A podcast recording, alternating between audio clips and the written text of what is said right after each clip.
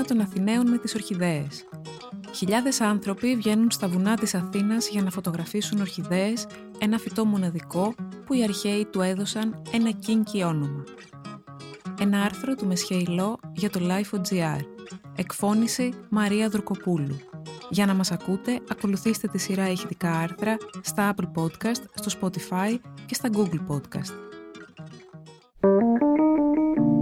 Είναι τα podcast της LiFO.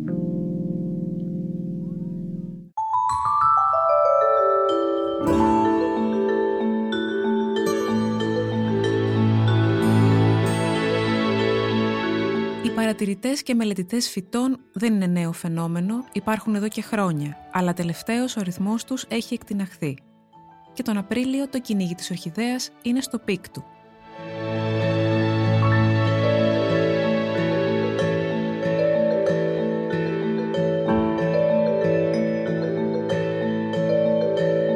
Στην Ελλάδα υπάρχουν περίπου 190 είδη ορχιδέας, λέει ο κύριος Τάσος Λίτρας, νομικός περιβάλλοντος που ασχολείται ερασιτεχνικά με τις ελληνικές ορχιδέες εδώ και πολλά χρόνια, τα τελευταία 10 συστηματικά. Στην Αττική μπορεί να δει κανείς περίπου 70 είδη, αλλά σχεδόν το 1 τρίτο από αυτές βρίσκεται σε μεμονωμένες θέσεις. Συνήθως, αυτές που μπορεί να δει σε σχετική αυθονία και μπορεί να παρατηρήσει και να φωτογραφίσει είναι καμιά σαρανταριά. Φυσικά, για να τις βρεις πρέπει να περπατήσεις σε μονοπάτια, σε διαφορετικούς βιοτόπους, σε φρίγανα, γιατί άλλες ευδοκιμούν σε θεμνότοπους, άλλες κάτω από πεύκα. Κάθε ορχιδέα έχει τη δική της προσαρμογή σε ένα περιβάλλον και είναι συμβιωτική με κάποια είδη φυτών, διαφορετικών κάθε φορά. Κάποιες είναι δυσδιάκριτες επειδή συνήθως φυτρώνουν μέσα στα φρίγανα για να πετύχουν προστασία. Μπορείς να δεις ένα θυμάρι και η ορχιδέα να έχει πετάξει τον βλαστό της ανάμεσα από αυτό ή άλλους μικρούς θάμνους που έχουν αγκάθια. Πρέπει να κουραστείς λίγο μέχρι να συνηθίσεις να παρατηρείς τις ορχιδέες. Ο πολύ μεγάλος αριθμός διαφορετικών ειδών ορχιδέας που μπορεί να συναντήσει κανείς στην Αττική φαίνεται και από τα post που ανεβάζουν τα μέλη της ομάδας Ελληνικές Αυτοφυεί Ορχιδέες στο Facebook, που έχει ξεπεράσει τα 4.600 μέλη. Ορχιδέες κάθε μεγέθους και χρώματος, από κίτρινο και υπόλευκο μέχρι ροζ και λουλακί, ορχιδέες που μοιάζουν με έντομα, με περίπλοκα σχέδια, κάποια μοναδικά. Οι οπαδοί της ορχιδέας ψάχνουν μανιωδώς για υβρίδια που δεν μοιάζουν με κανένα άλλο φυτό, με συνδυασμό χαρακτηριστικών των γονιών του.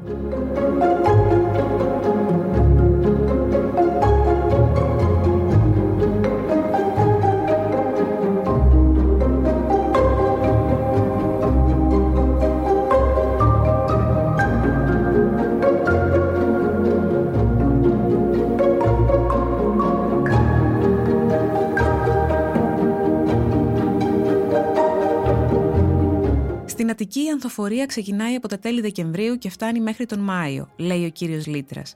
Εκτός από ένα είδος ορχιδέας, το οποίο ανθίζει μόνο του από Οκτώβρη μέχρι Νοέμβρη, το σπυράνθες σπιράλης. Άρα, αν κάποιος θέλει να δει ορχιδέες, αυτή είναι μια πολύ καλή εποχή για να εξορμήσει στο ύπεθρο, να τις δει, να τις χαρεί και να τις φωτογραφίσει. Βέβαια, όταν μιλάμε για κυνήγι ορχιδέας, εννοούμε μόνο παρατήρηση και φωτογράφηση των φυτών, χωρίς να τα αγγίζουμε, με απόλυτη προσοχή. Οι ορχιδέες είναι ένα φυτό υπό εξαφάνιση. Όλα τα ελληνικά είδη τους είναι προστατευμένα και απαγορεύεται η συλλογή τους. Ωστόσο, είναι πολλοί οι ασυνείδητοι που μαζεύουν ό,τι λουλούδι βρουν μπροστά τους στη βόλτα τους. Υπάρχουν κάποιες ορχιδέες που είναι σχετικά μεγαλόσωμες, όπως το ημαντόγλωσσο του Ρόμπερτ, η όρχης Ιτάλικα και κάποιες άλλες που για τον ανίδεο και περιβαλλοντικά ανενημέρωτο είναι θελκτικές. Έτσι, τις κόβει για να τις βάλει στο βάζο του, συνεχίζει ο κύριος Λίτρας. Βέβαια, επειδή αυτές δεν κρατάνε στο βάζο, την επόμενη μέρα θα έχουν ξεραθεί. Αυτός που τις κόβει όμως δεν το γνωρίζει. Επίσης, ένα φαινόμενο που εμφανίζεται ειδικά στον ημιτό είναι να σκάβουν και να παίρνουν τους κονδύλους για να τους μεταφυτεύσουν σε γλάστρες, νομίζοντας ότι έτσι θα μπορέσουν να διατηρήσουν τις ορχιδέες. Ακόμα χειρότερα, τις εμπορεύονται σε λαϊκές αλλά και στο διαδίκτυο. Είναι πολύ δύσκολο έως αδύνατο να διατηρήσεις μια άγρια ορχιδέα σε γλάστρα ή στον κήπο. Οι ορχιδέες έχουν μια περίεργη βιολογία. Είναι συμβιωτικά φυτά, δηλαδή υπάρχουν σε συγκεκριμένο περιβάλλον μέσα στο έδαφος, σε συμβίωση με μικρομύκητες από τους οποίους αντλούν θρεπτικά συστατικά, εξηγεί ο κύριος Λίτρας. Συνεπώς, αν τις μεταφυτεύσουμε σε μια γλάστρα, δεν πρόκειται να επιβιώσουν, πολύ περισσότερο δε να πολλαπλασιαστούν. Οι ορχιδέες που καλλιεργούν είναι όλες ξενικές και μόνο. Οι αυτοφυείς ελληνικές ορχιδέες δεν καλλιεργούνται. Από ό,τι γνωρίζω, υπάρχουν ιδιώτες ανά την Ελλάδα που προσπαθούν να το πετύχουν προκειμένου να τις εμπορευτούν, ξεκινώντας από τους πόρους, αλλά δεν έχουν καταφέρει κάτι, γιατί απλά δεν γίνεται. Τώρα γίνεται μια προσπάθεια από κάποια ελληνικά πανεπιστήμια να βρεθεί ένας τρόπος να τις καλλιεργήσουν από σπόρους, αλλά αυτό είναι σε πολύ πρώιμο στάδιο, συγκεκριμένα σε στάδιο μελέτης στο πλαίσιο διδακτορικών διατριβών.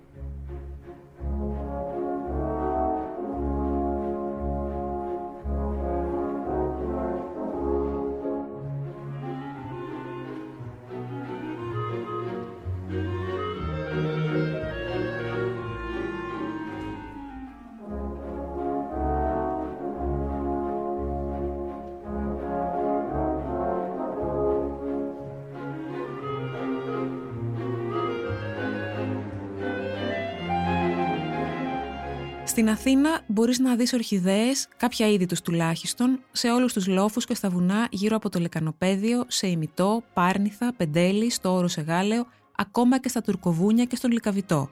Το θέμα είναι ότι οι καλλιεργούμενες ξενικές ορχιδέες που βλέπουμε στα ανθοπολία είναι μεγάλες και εντυπωσιακές. Σε εμάς όμως είναι μικρούλες, 5 εκατοστά ή και λιγότερο. Η μεγαλύτερη ορχιδέα της Αττικής μπορεί να φτάσει τα 60 εκατοστά. Παρότι οι περισσότερες είναι μικρόσωμες, είναι εξίσου ή και περισσότερο ποικιλόμορφες και όμορφες από αυτές που πουλάνε στα ανθοπολία, με περίπλοκους σχεδιασμούς και όμορφα χρώματα. Μερικές από αυτές έχουν και άρωμα. Για να τις αναγνωρίζει κανείς πρέπει να εξοικειωθεί μαζί τους, να τις μελετήσει, όμως είναι σημαντικό ότι όλο και περισσότεροι άνθρωποι, τουλάχιστον στην Αθήνα και στην Αττική, ασχολούνται ερασιτεχνικά με ορχιδέες και κάνουν εξορμήσεις τα Σαββατοκύριακα για να τις φωτογραφίσουν. Φυσικά, αυτοί έχουν και αυξημένη περιβαλλοντική συνείδηση και ξέρουν ότι δεν πρέπει να τις πειράξουν, να τις κόψουν, να τις ενοχλήσουν γενικότερα για να υπάρχουν και του χρόνου εκεί.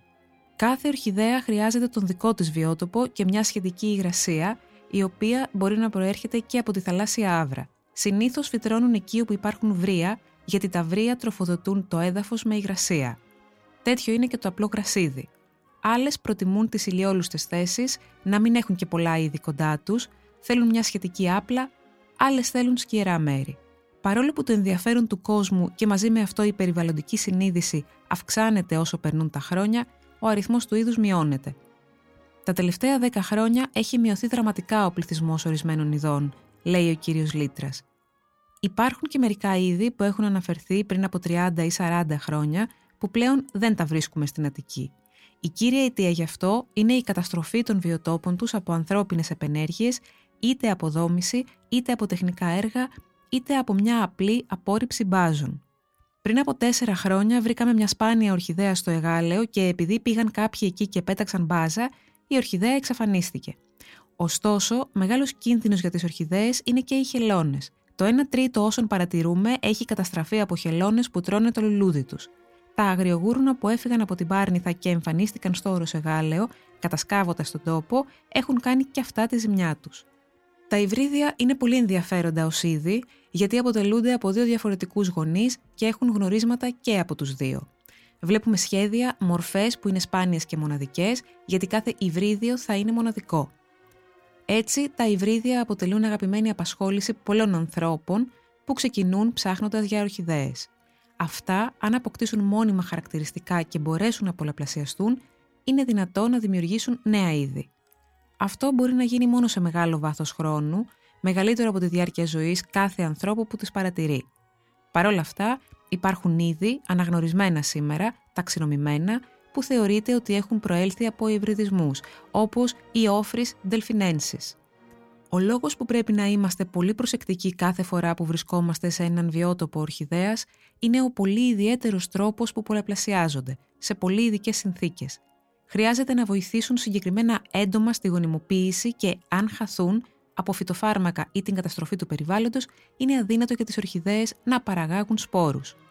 Κάθε ορχιδέα, εφόσον επικονιαστεί, δηλαδή εφόσον γονιμοποιηθεί, παράγει σπόρους, λέει ο κύριος Λίτρας. Δεν επικονιάζονται όλες οι ορχιδέες κάθε φορά, γι' αυτό και σε κάθε είδος η ανθοφορία είναι σταδιακή. Αν τον Μάρτιο ανθοφορεί ένα συγκεκριμένο είδος, η ανθοφορία σε αυτό δεν γίνεται με μιας. Πρώτα ανθοφορούν λίγες και εφόσον είναι ευνοϊκές οι συνθήκες, μεταφέρουν ένα ιονί μήνυμα και αρχίζουν να ανθοφορούν και οι άλλες. Έχουμε σταδιακή ανθοφορία. Στην αρχή ανθίζουν λίγες ορχιδέες, μετά έχουμε την έξαρση της ανθοφορίας και στο τέλος της περίοδου έχουμε πάλι κάποιες, λιγότερες, που ανθοφορούν. Γιατί αυτές, όπως κάθε ζωντανός οργανισμός, αναζητούν τη διαιώνισή τους. Έχουν ένα περίεργο μηχανισμό αναπαραγωγής οι ορχιδέες που δεν μοιάζει με τον άλλων φυτών.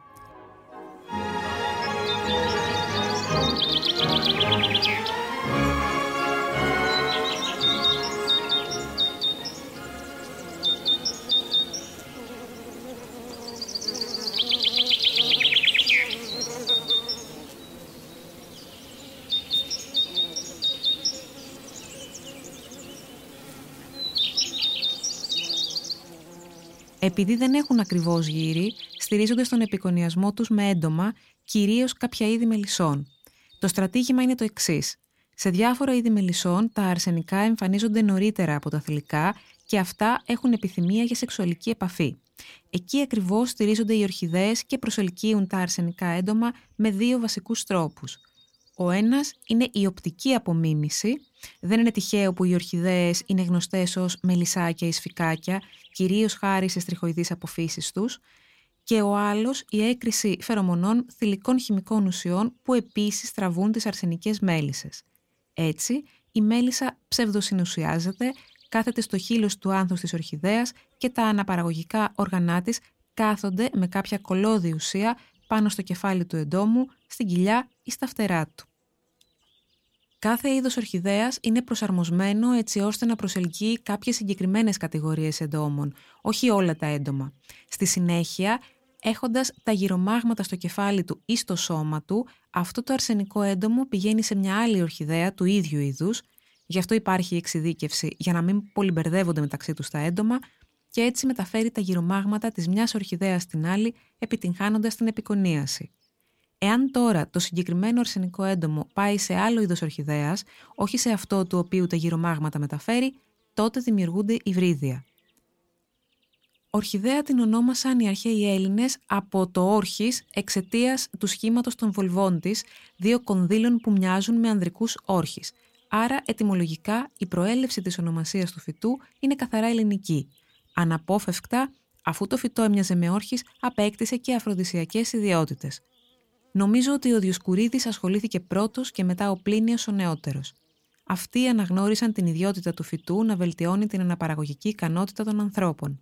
Αργότερα αναγνωρίστηκε η ικανότητα να κάνουν αρσενικά παιδιά όσοι έπιναν σαλέπι. Σύντομα, ο όρχης από τη λαϊκή ιατρική μπήκε και στα συγγράμματα των αρχαίων γιατρών. Αρχικά, ο Διοσκουρίδης έδωσε στις ορχιδέες την ονομασία κοινός όρχης, δηλαδή όρχης του σκύλου και για να γίνει ακόμα πιο κίνκι ονόμασε καυλών τον βλαστό του φυτού. Ο μεγαλύτερος φαρμακολόγος και βοτανολόγος της αρχαιότητας, περιγράφοντας το φυτό, γράφει ότι έχει φύλλα πάνω στη γη από τα οποία βγαίνει ο βλαστός. Η ρίζα του αποτελείται από δύο βολβούς, οι οποίοι μπορούν να φαγωθούν ψημένοι. Τον μεγαλύτερο βολβό, όταν τον τρώνε οι άνδρες, κάνουν αγόρια, ενώ όταν οι γυναίκες τρώνε τον μικρότερο, γεννάνε κορίτσια. Τα ίδια περίπου αναφέρει και ο Γαλινός, ο οποίος γράφει «Αυτή η πόα ονομάζεται και όρχη σκύλου. Ο χαρακτήρας δε της ρίζας του, η οποία είναι βολβοειδή και διπλή, είναι υγρός και θερμός, γι' αυτό και σε αυτούς που τη γεύονται φαίνεται πιο γλυκιά. Αλλά η μεγαλύτερη από τις δύο ρίζες φαίνεται να έχει υγρότητα, περιτοματική ενέργεια και προκαλεί αέρια, γι' αυτό, όταν πίνεται, παρακινεί προς αρκικέ ειδονές. Η άλλη, αντιθέτως, όταν υποστεί αρκετή κατεργασία, έχει μια κράση που τίνει προς το θερμότερο και ξηρότερο, γι' αυτόν τον λόγο αυτή η ρίζα όχι μόνο δεν παρακινεί τις ορμές προς την ουσία, αλλά αντίθετα τις αναχαιτίζει εντελώς και τις καταστέλει. Ψημένες, οι ρίζες τρώγονται ως βολβοί.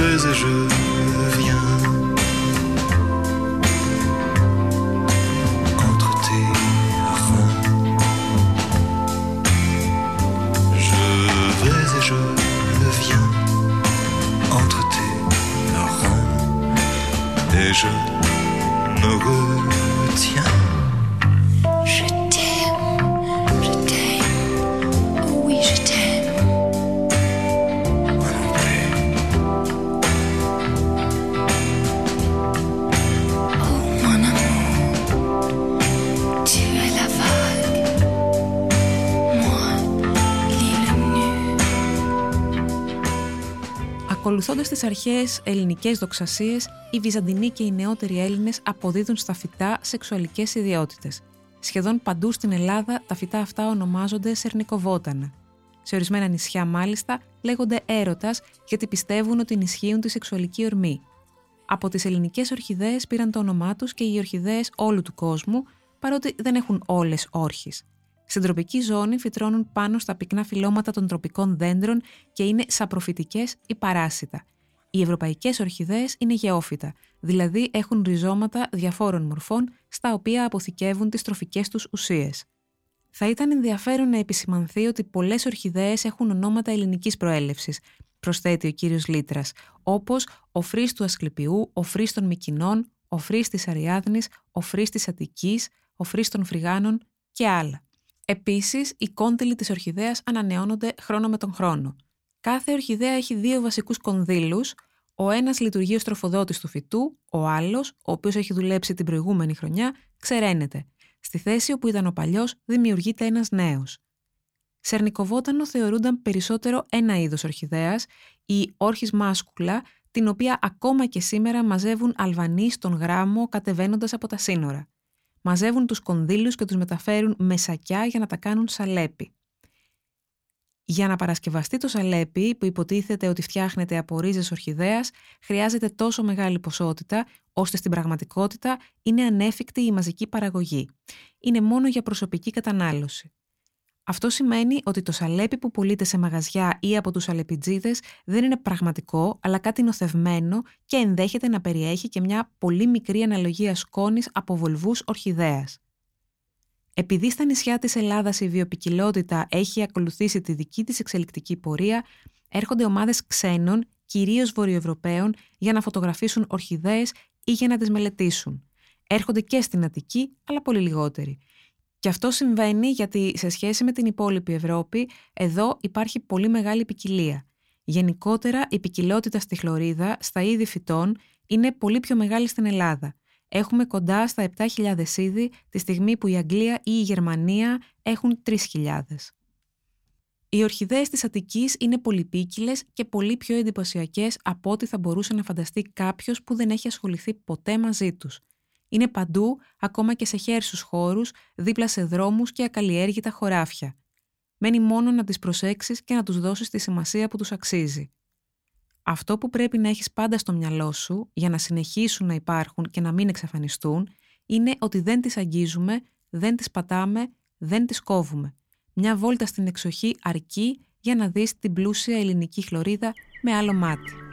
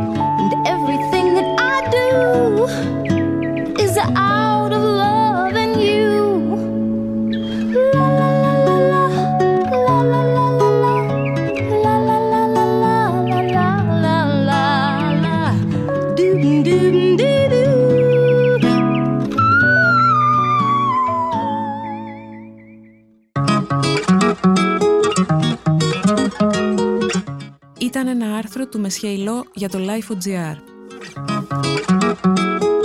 Τα podcast της LIFO ανανεώνονται καθημερινά και τα ακούτε μέσα από το LIFO.gr ή τις εφαρμογές της Apple, του Spotify ή της Google. Κάντε subscribe πατώντας πάνω στα αντίστοιχα εικονίδια για να μην χάνετε κανένα επεισόδιο.